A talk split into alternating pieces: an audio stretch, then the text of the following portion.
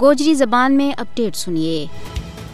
بھارتی غاصب حکومت کی ہمیشہ تو یہ کوشش رہی ہے کہ اس کے زیر تسلط جموں کشمیر میں چلن والی آزادی کی مقدس اور ہمگیر تحریک نہ بندوق کی نوک پر ختم کی ہو جائے آزادی پسندہ نہ فوجی طاقت کا بلبوتا ور چپ کرائی جائے۔ یہی وجہ ہے کہ ہندوستانی حکومت مقبوضہ ریاست جموں کشمیر کے اندر اپنی مزید فوج تعینات کرن جا رہی ہے۔ حالانکہ پہلے ہی مقبوضہ ریاست جموں کشمیر کا نہتا عوام نہ چتھن واسطے دس لاکھ فوج تعینات ہے، جس میں تیڑا تو تیڑا بادو کی جا رہی ہے۔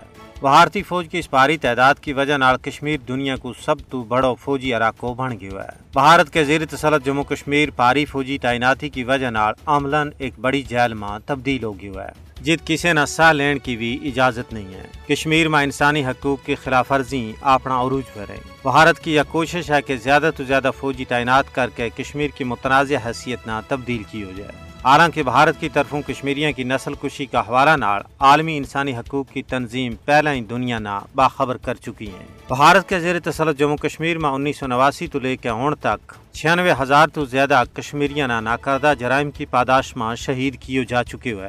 ہزاروں کی تعداد میں لوگ گرفتار ہیں۔